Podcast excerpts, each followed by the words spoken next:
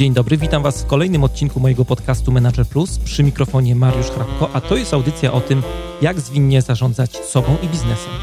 Jeżeli chcecie, żeby coś zmieniło się w Waszym życiu i czujecie potrzebę ciągłego szlifowania swoich umiejętności, zapraszam do słuchania moich audycji.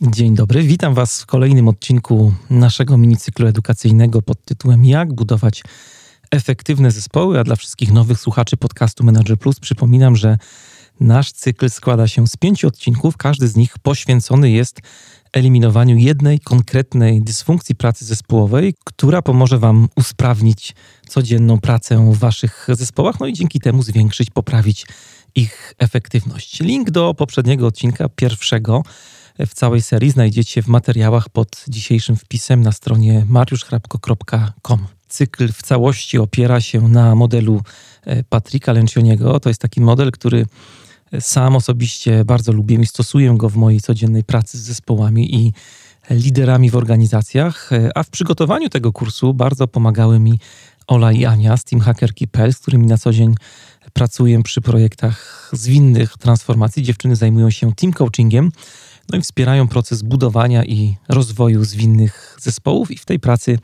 właśnie wykorzystujemy bardzo mocno model Lencioniego w połączeniu z narzędziami coachingowymi.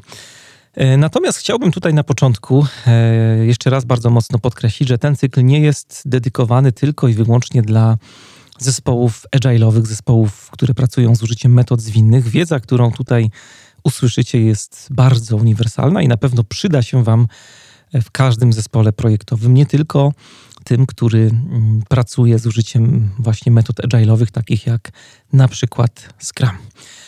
W poprzednim odcinku skupiliśmy się mocno na budowaniu zaufania. Mówiłem Wam, że zaufanie jest mega ważne w pracy nad budowaniem i rozwijaniem już istniejących zespołów, a zaufanie jest też ważne, jeżeli chcecie popracować nad wyeliminowaniem kolejnej dysfunkcji pracy zespołowej, którą jest strach, obawa przed konfliktem.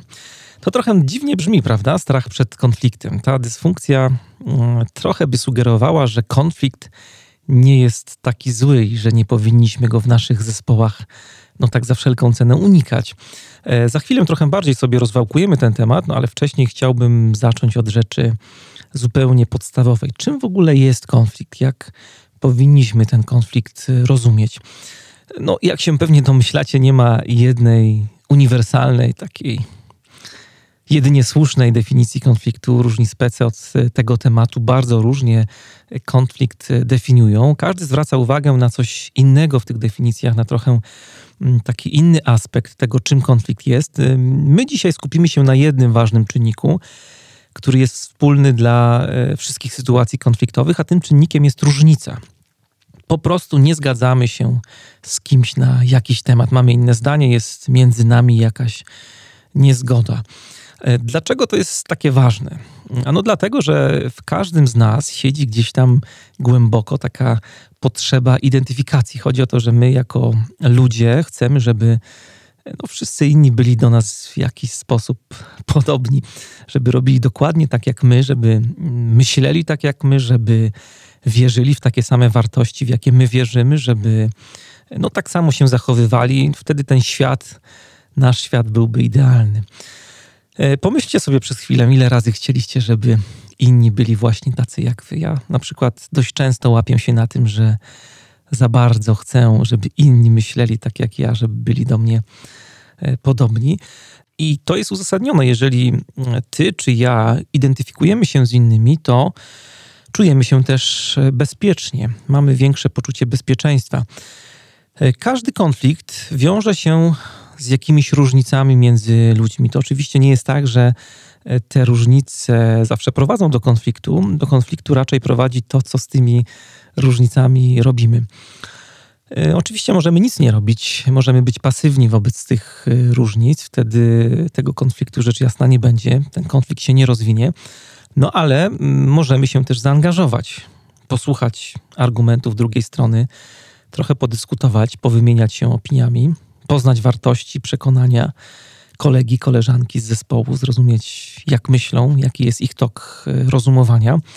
konflikt wcale nie musi być tutaj czymś złym. No muszę wam powiedzieć, że tak jak na co dzień pracuję z różnymi zespołami, to ile razy zahaczamy w ogóle w naszych rozmowach o konflikt, to zauważyłem, że zespoły traktują ten konflikt trochę jako coś złego jednak.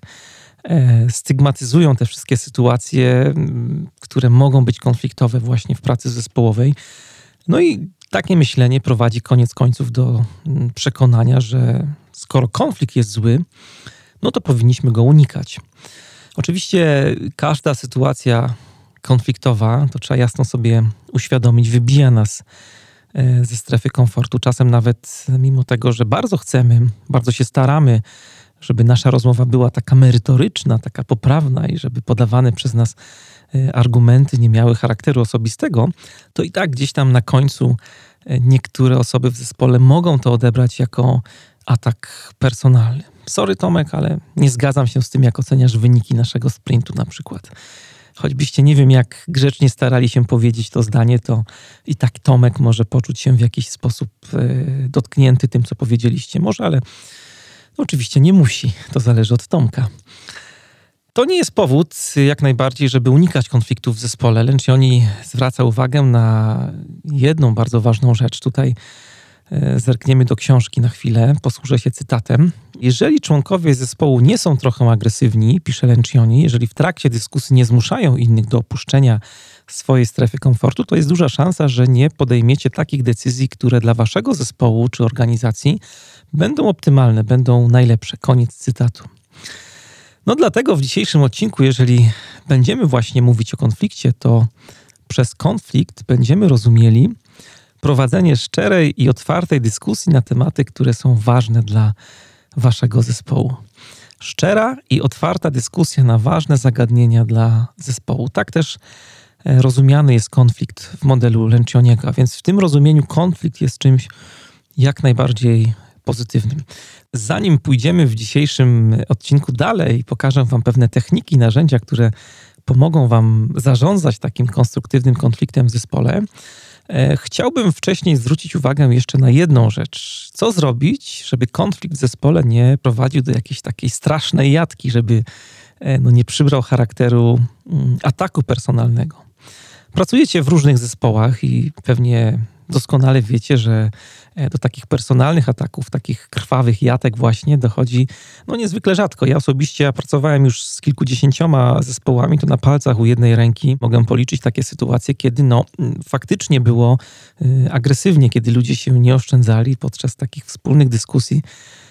Było bardzo, bardzo niefajnie. Natomiast tutaj w ogóle w kontekście konfliktu ja bym tutaj zaryzykował taką tezę, że w większości przypadków jednak w naszych zespołach dyskusje są bardzo często zagrzeczne, takie, żeby nikomu, broń Boże, nie nadepnąć na odcisk. No i później efekt jest taki, że w sytuacji konfliktowej właśnie całkiem sporo zespołów zatrzymuje się na poziomie takiej, nazwijmy to, pozornej zgody. Pozorna zgoda jest dla nich czymś normalnym, czymś okej, taką sytuacją, w której się dobrze czują. A tak naprawdę ta pozorna zgoda, o której tutaj mówimy, to jest unikanie konfliktu, unikanie dyskusji, unikanie wymiany argumentów, unikanie takiego wychodzenia z własnej emocjonalnej strefy komfortu. Wyobraźcie sobie przez chwilę taką poziomą oś. Podziałamy trochę tutaj na wyobraźnię. Użyjemy wizualizacji, która jest potężnym narzędziem coachingowym. I na początku tej osi, po lewej stronie mamy sytuację, o której rozmawialiśmy przed chwilą, czyli taką pozorną zgodę. Po prawej stronie, a więc po przeciwnej stronie do pozornej zgody, na końcu jest miejsce, gdzie pojawiają się właśnie ataki personalne w sytuacji konfliktowej. To jest takie miejsce, które jest miejscem, gdzie nie oszczędzamy swoich kolegów, koleżanek w zespole, gdzie pojawiają się emocje, kiedy właśnie dochodzi do takich ostrych, personalnych jatek. Pozorna zgoda to, tak jak mówiłem, brak konfliktu. To jest jasne, konfliktu nie ma, bo ten konflikt zgniatamy ze wszystkich sił w zarodku, blokujemy go, nie pozwalamy, żeby ten konflikt się w jakikolwiek sposób rozwinął, bardzo mocno okopujemy się w swojej własnej strefie komfortu. A z kolei na końcu tej osi jest konflikt, który możemy go sobie nazwać, jest konfliktem destruktywnym. To jest konflikt, który niszczy zespół. No i jak się pewnie domyślacie, gdzieś w środku naszej osi jest takie miejsce bardzo pozytywne, miejsce, w którym dochodzi do konfliktu, ale jest to konflikt dobry, konflikt konstruktywny, czyli taki konflikt, który jest pożądany z punktu widzenia zespołu. Jeżeli patrzymy sobie na podejście do konfliktu w zespole, to najlepiej by było, gdyby nasz zespół znajdował się, jak się pewnie domyślacie, najbliżej tego środka. Tam jest to miejsce, gdzie konflikt jest zdrowy. Konflikt taki właśnie konstruktywny może bardzo dużo wnieść do zespołu, może pozwolić właśnie to, o czym czytaliśmy przed chwilą u Lencioniego, może pozwolić, żeby zespół właśnie doprowadził do takiej decyzji, która będzie optymalna dla niego. No a tymczasem w naszych zespołach niestety najczęściej jest tak, że my kurczowo trzymamy się właśnie początku tej naszej osi, czyli tego miejsca, gdzie mamy pozorną tylko zgodę. Jakoś tak właśnie ciążymy w tym kierunku, no a nie w stronę środka, który jest dla nas dużo lepszym jako zespołu rozwiązaniem. Zespół nie chce wchodzić w konflikt, nie chce się konfrontować, nie chce, żeby jego członkowie byli zmuszeni do wyjścia ze swojej takiej emocjonalnej strefy komfortu. No ale jeżeli na serio myślicie o tym, żeby popracować nad efektywnością waszego zespołu, to właśnie nad tym powinniście popracować w pierwszej kolejności, nad wyjściem z tych emocjonalnych okopów, nazwijmy to tak. Efektywne zespoły to są takie zespoły, które prowadzą szczerą i otwartą dyskusję na tematy, które są dla nich ważne, pisze Lencioni. To są takie zespoły, które nie boją się konfrontacji, zespoły, które dzielą się opiniami, wymieniają się argumentami, zespoły, które tak otwarcie, bez ściemy prowadzą spory, dyskutują i to jest taki stan, który jest dla zespołu normalny, zespołu nie boją się tego stanu. Jacek Walkiewicz w swoim takim już legendarnym wystąpieniu na TEDzie, ponad 3 miliony odsłon jest w tym momencie na YouTubie, jak sprawdzałem przed nagraniem, powiedział takie często dzisiaj już cytowane zdanie, mianowicie, że statki w porcie są bezpieczne, ale rolą statków nie jest stanie w porcie. Rolą statków jest pływanie właśnie. Odważ się i wypłyń ze swojej strefy komfortu. To jest, wydaje mi się, super cytat dla waszego zespołu, jeżeli chodzi o przepracowywanie tematu konfliktu. A propos Jacka, to polecam wam przy okazji moją rozmowę, którą z nim przeprowadziłem w podcaście Manager Plus. Tytuł tego odcinka to był odcinek 41. Pełna moc możliwości. Jeżeli szukacie inspiracji, to ten odcinek na pewno wam się bardzo spodoba. Podlinkuję go oczywiście w materiałach do dzisiejszej audycji. No a wracając do konfliktu. Oczywiście czasem może się zdarzyć, że przesadzicie i wasz zespół znajdzie się po prawej stronie tej naszej osi, w strefie konfliktu, który niszczy, który jest destrukcyjny dla waszego zespołu. No ale takie konflikty, mimo że są negatywne, to jednak mogą też czasami bardzo wzmocnić wasz zespół. Ja pamiętam taką sytuację, kiedyś pracowałem z zespołem scrumowym, który był na etapie takiego mocnego budowania się i wzajemnego docierania.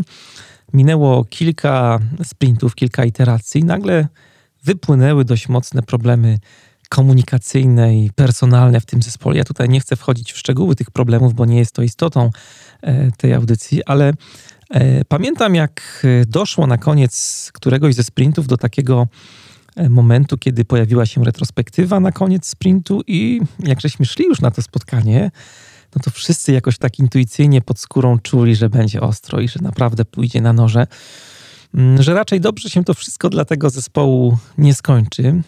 Siedzieliśmy w sali przez kilka godzin, pamiętam, wszystko się zaczęło gdzieś rano, około 9:00. Skończyliśmy gdzieś w okolicach obiadu, no i momentami było naprawdę bardzo nieprzyjemnie. Ludzie wzajemnie się atakowali, używali takich bardzo przemocowych komunikatów, bo ty zawsze robisz coś tam, bo ty nigdy i tak dalej. Było dużo takiego jadu, było dużo agresji. No ja przyznam szczerze, że w pewnym momencie pomyślałem sobie, siedząc z nimi na tej sali, że to już będzie koniec tego zespołu, że po takim wiadrze pomyj, które każdy sobie wylewał na głowę, ten zespół już się z tego praktycznie nie podniesie. No a jak się okazało, było zupełnie odwrotnie. Ta sytuacja bardzo mocno wzmocniła ten zespół. No i od czasu tamtego konfliktu w tym zespole praktycznie wszystko się zmieniło. To był taki przełom w rozwoju tego zespołu. Ja oczywiście was absolutnie nie zachęcam do prowadzenia takich agresywnych spotkań, ale z drugiej strony też, jak się wam taka sytuacja przytrafi, to pamiętajcie, że takie momenty też mogą wzmocnić was zespół, że to niekoniecznie musi być coś złego, coś, co doprowadzi do jego rozpadu, bo takie sytuacje jak ta, o której wam tutaj przed chwilą opowiedziałem, mogą czasami wzmocnić wiarę we własne możliwości zespołu, no i niesamowicie jakby podbudować zaufanie w tym zespole. No oczywiście można przegiąć i już się z tego nie podnieść, jak przekroczycie pewną linię, ale czasem, tak jak w tym przypadku, o którym wam opowiadałem, może to mieć właśnie pozytywny wpływ na relacje w zespole. No dobrze, to tyle wprowadzenia. Przejdźmy teraz do sekcji, którą bardzo lubicie, sekcji z narzędziami i technikami. Opowiem wam o kilku takich dobrych praktykach, technikach, które możecie w waszych zespołach zastosować, żeby zmniejszyć ten lęk, opór ludzi przed wchodzeniem w sytuacje konfliktowe. Pamiętajcie, że cały czas mówimy tutaj o konflikcie konstruktywnym, czyli mówimy o środku tej naszej osi. Pierwsze narzędzie, które chciałbym wam tutaj podpowiedzieć, to jest narzędzie związane bardzo mocno z budowaniem świadomości zespołu w temacie konfliktu. Czym jest konflikt? Jak ten konflikt postrzegamy? Jak sobie z nim radzimy? Jaki mamy do niego stosunek? To są wszystko takie pytania, które powinniście sobie w zespole zadać i na ten temat trochę po prostu podyskutować. Tutaj w tego typu dyskusjach, rozmowach zespołowych bardzo może wam pomóc narzędzie, o którym już wspominałem w poprzednim odcinku. Chodzi o model FRIS, model, który pomoże wam wykonać taką małą diagnostykę waszej osoby, czyli określić, jakie są wasze preferowane style myślenia i działania.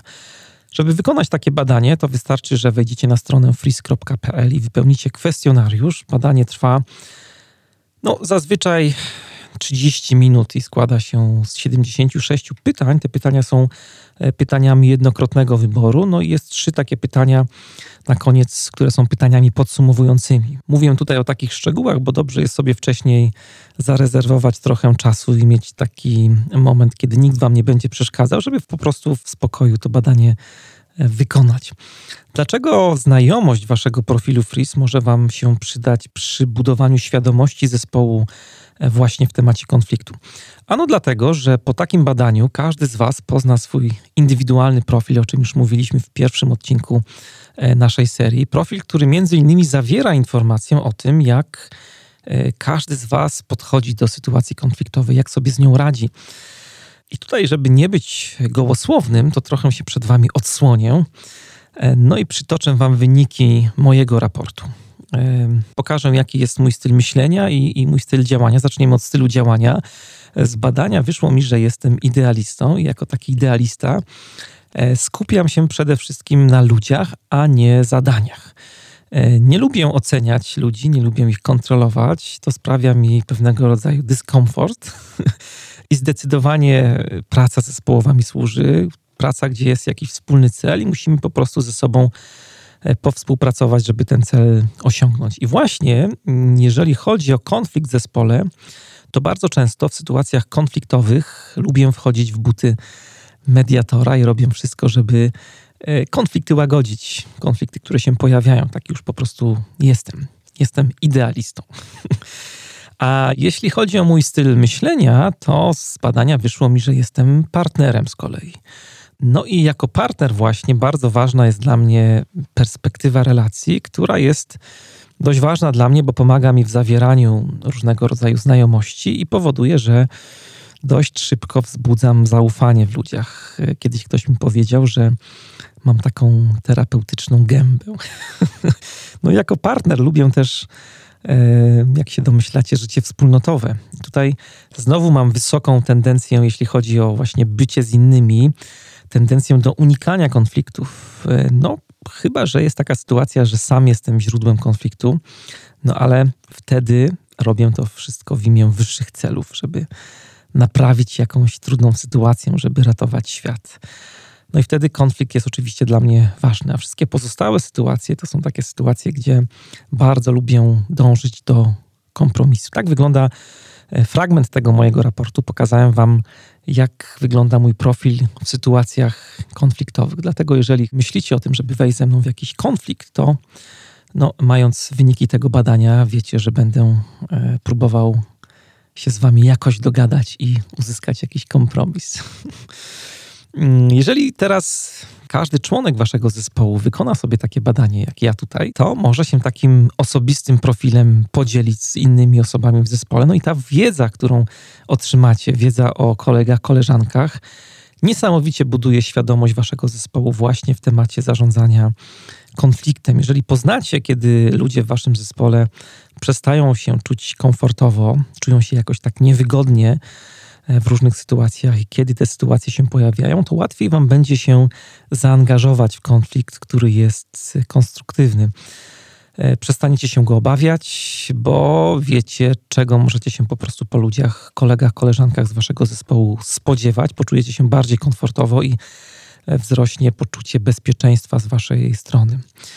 Poznanie profilu FRIS danej osoby pomoże wam lepiej rozumieć wzajemne zachowania w zespole, no i też pomoże wam uświadomić sobie pułapki, które się z tym mogą wiązać. Weźmy na przykład dwie osoby, które mają taki profil partnera, tak jak ja.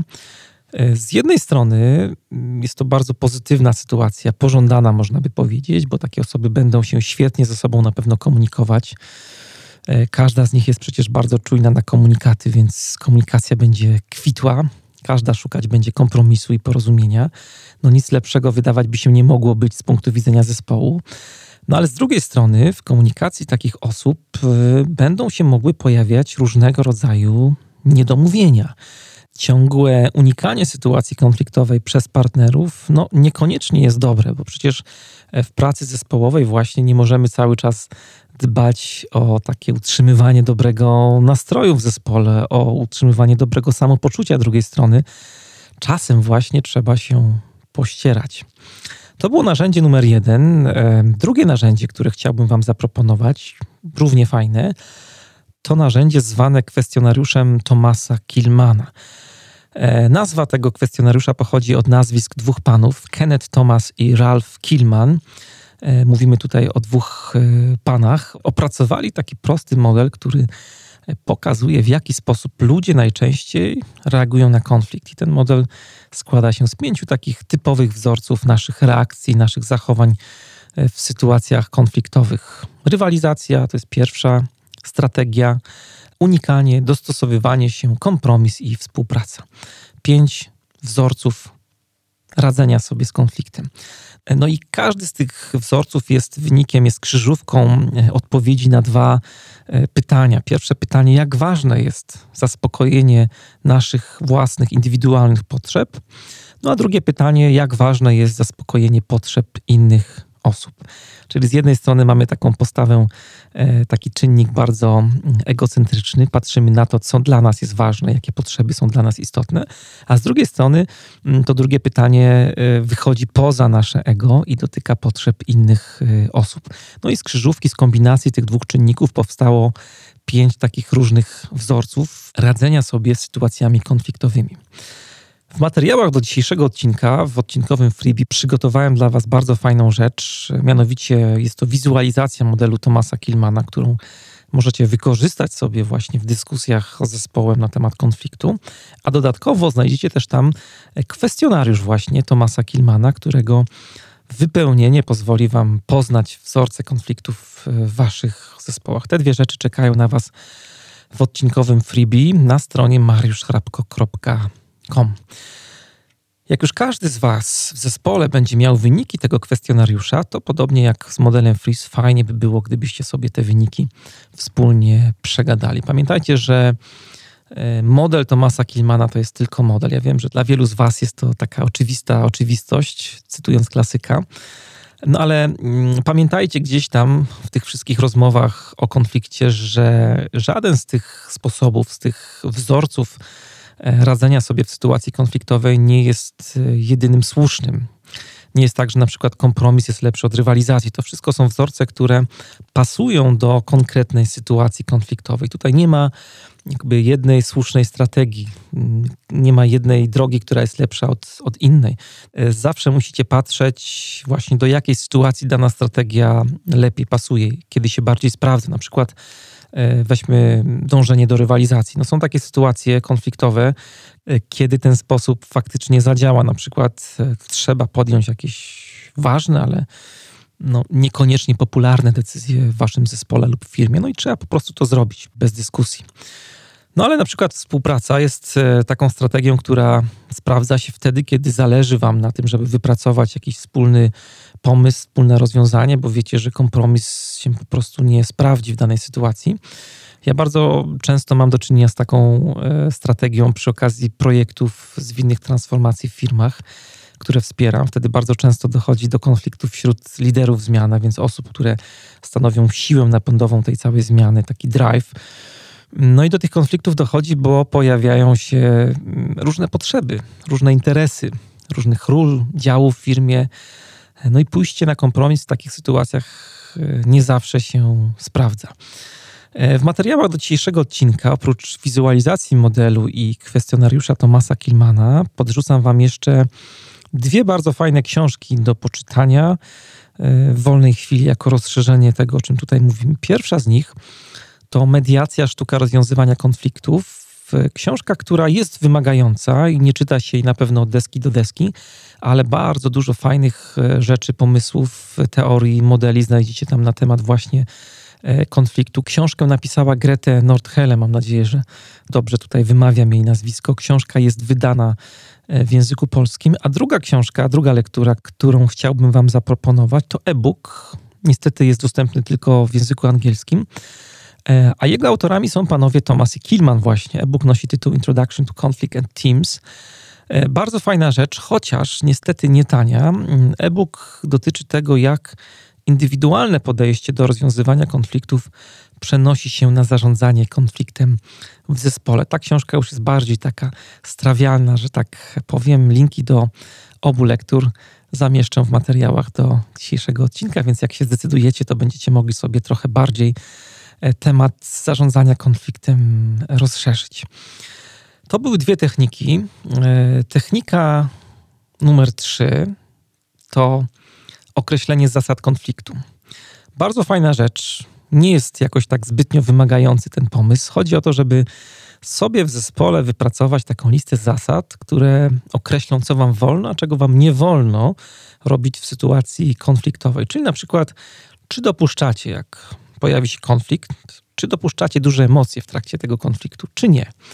Czy na przykład jest ok dla was, jeżeli w trakcie sytuacji konfliktowej, jak ktoś zabierze głos, to będziecie sobie przerywać, czy nie w czasie dyskutowania. Czy na przykład dopuszczacie, w jednym zespole się z tym spotkałem, czy dopuszczacie brzydkie słowa, jakieś przekleństwa, barwny język w trakcie ścierania się z innymi osobami w zespole. A może chcecie być zupełnie maksymalnie wytonowani, jak pojawi się jakaś sytuacja konfliktowa, żeby dyskusja była bardziej obiektywna, żeby nie towarzyszyły jej emocje.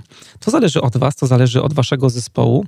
Chodzi tutaj w tej technice o to, żeby sobie wypracować taką etykietę konfliktu, żeby umówić się w zespole na to, na co sobie możecie pozwolić w sytuacji takiej trudnej, konfliktowej, a co jest absolutnie zakazane, na co dajecie przyzwolenie, a co jest niedopuszczalne. Kolejna rzecz, już czwarta, którą możecie wykorzystać, trochę kontrowersyjna, ale naprawdę bardzo się sprawdza i bardzo ją wam z całego serca polecam. Ta technika polega na tym, żeby podsycać konflikt. To jest technika, tak jak już mówiłem, na pierwszy rzut oka trochę taka, wydawać by się mogło, inwazyjna, ale możecie mieć super ustaloną etykietę konfliktu, mieć listę zasad tego, co wam wolno, a czego nie wolno. Możecie mieć zbadane profile wszystkich osób w zespole, frisowe. Możecie mieć przegadane wyniki kwestionariusza Thomasa Kilmanna. No co z tego, jeżeli i tak w waszym zespole będą pojawiały się osoby, dla których konflikt będzie taką sytuacją paraliżującą. Myślę, że część z was na pewno spotkała się z takimi osobami, które jak dochodzi do sytuacji konfliktowej, to po prostu paraliżuje strach. Są takie sytuacje, które te osoby wybijają ze strefy komfortu, sytuacje konfliktowe wybijają właśnie z tych takich indywidualnych, emocjonalnych okopów. Są to takie momenty, które te osoby w zespole po prostu wolą omijać szerokim łukiem. No i właśnie dlatego czasem jest dobrze dolać oliwy do ognia i ten konflikt w zespole trochę podsycić. Wiem, jak to dziwnie brzmi, ale naprawdę jest to taka technika, takie narzędzie, które przetestowałem na własnej skórze z zespołami i bardzo dobrze ten pomysł się sprawdza. Kto to robi? Kto podsyca konflikt? No to jest zadanie dla lidera zespołu, jakiegoś team coacha, jeżeli pracujecie z coachem zespołowym, Scrum Mastera na przykład, jeżeli pracujecie w zespole, który używa Scruma, jakiegoś Agile coacha, jeżeli używacie jakichś metod zwinnych w ogóle. Wszystko to zależy od tego, w jaki sposób pracujecie i kto tam jest taką osobą, która może się tym właśnie zająć. Dlaczego podsycanie konfliktu jest ważne? Na co dzień mam do czynienia z zespołami, firmami, które często unikają właśnie to, co wam mówiłem wcześniej, wchodzenia w sytuacje konfliktowe. No jak jest jakiś taki trudniejszy problem, to wiele razy zaobserwowałem już w mojej praktyce, jak się pojawia problem, że trzeba przedyskutować jakiś temat, robi się nagle gorąco i nie chodzi tutaj o to, że nagle temperatura w pomieszczeniu wzrosła, ale pojawiają się emocje, jakiś temat, który jest taki bardzo newralgiczny, ale jakoś go tak gdzieś tam na wszystkie możliwe strony próbujemy zamieść pod dywan. Bardzo często przy okazji takich tematów można usłyszeć, zwłaszcza w korporacjach się z tym spotykam, Dobra, to przegadajmy ten temat w offline na przykład. Albo drugie takie fajne zdanie, to zaparkujmy tę dyskusję na kiedyś. No właśnie, na kiedy? Na jakieś święte nigdy w domyśle. Czyli przesuńmy go, przestańmy zajmować się tym tematem, bo faktycznie to jest taki gorący ziemniak. Przejdźmy do tematów, które są mniej takie inwazyjne. No ja przyznam szczerze, że jak słyszę coś takiego, to bardzo często jest to dla mnie sygnał, że ten zespół obawia się właśnie zrobić krok dalej, obawia się tego konfliktu, obawia się starcia, obawia się ponaparzania trochę na argumenty, obawia się wymiany zdań. Nie da się zbudować zespołu, który będzie pracował na wynik, o tym musicie pamiętać, zespołu, który będzie efektywny, jeżeli takie trudniejsze tematy będą zamiatane pod dywan. No i tutaj ogromna rola lidera się pojawia zespołu w takich sytuacjach. Rola lidera, którego zadanie w takich momentach polega na podsycaniu konfliktu, do czego was bardzo zachęcam.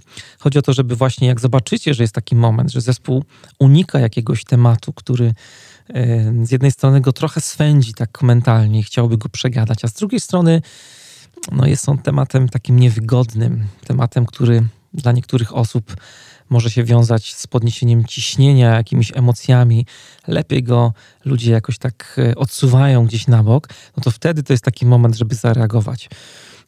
Żeby powiedzieć właśnie, nie parkujmy tego tematu. Rozgrzebmy go, wsadźmy ten kij w mrowisko, podyskutujmy. Inne tematy mogą poczekać. Skoro ten temat faktycznie chcecie zaparkować, to znaczy, że on jest dla nas ważny. Tych kilka słów by się przydało właśnie czasami w wielu zespołach, żeby lider się odezwał, żeby jakiś coach zespołu się odezwał, właśnie żeby dolać oliwy do ognia i ten konflikt trochę bardziej podsycić, bo to wszystko, to podburzanie zespołu, do którego was zachęcam, oczywiście w taki pokojowy sposób, to jest coś, co spowoduje, uwierzcie mi, że ten zespół będzie się bardziej otwarcie komunikował. I ostatnia technika, ostatnie narzędzie, które chciałbym wam zaproponować, jest też łatwe do wdrożenia. Jest to narzędzie, które polega na tym, żebyście doceniali zespół, jak zespół wejdzie w konflikt. To też dziwnie brzmi. Mam nadzieję, że tutaj nie myślicie o mnie jako jakimś strasznym heretyku od spraw konfliktu. To są narzędzia, które przetestowałem na własnej skórze i naprawdę miałem za pierwszym razem, jak to czy poprzednie narzędzie wykorzystałem, opad szczeny, że takie proste w sumie rzeczy potrafią taką magię do zespołu wprowadzić i ten zespół jeszcze tak bardziej otworzyć. Technika ostatnia, którą chciałbym wam zaproponować, to docenianie konfliktu. To jest technika, tak jak mówiłem, która może się wam wydawać trochę absurdalna, ale jak podobnie było to z podsycaniem konfliktu, ta technika jest bardzo potrzebna, jeżeli chcecie tak świadomie pracować nad konfliktem w zespole. Załóżmy, że macie super zasady konfliktu. Zespół sobie wypracował etykietę konfliktową. Umówiliście się, jak chcecie się w takiej sytuacji konfliktowej zachowywać. No i bum, no jest ten moment. Wypłynął jakiś trudny temat w zespole i chcecie się z tym tematem jako zespół zmierzyć.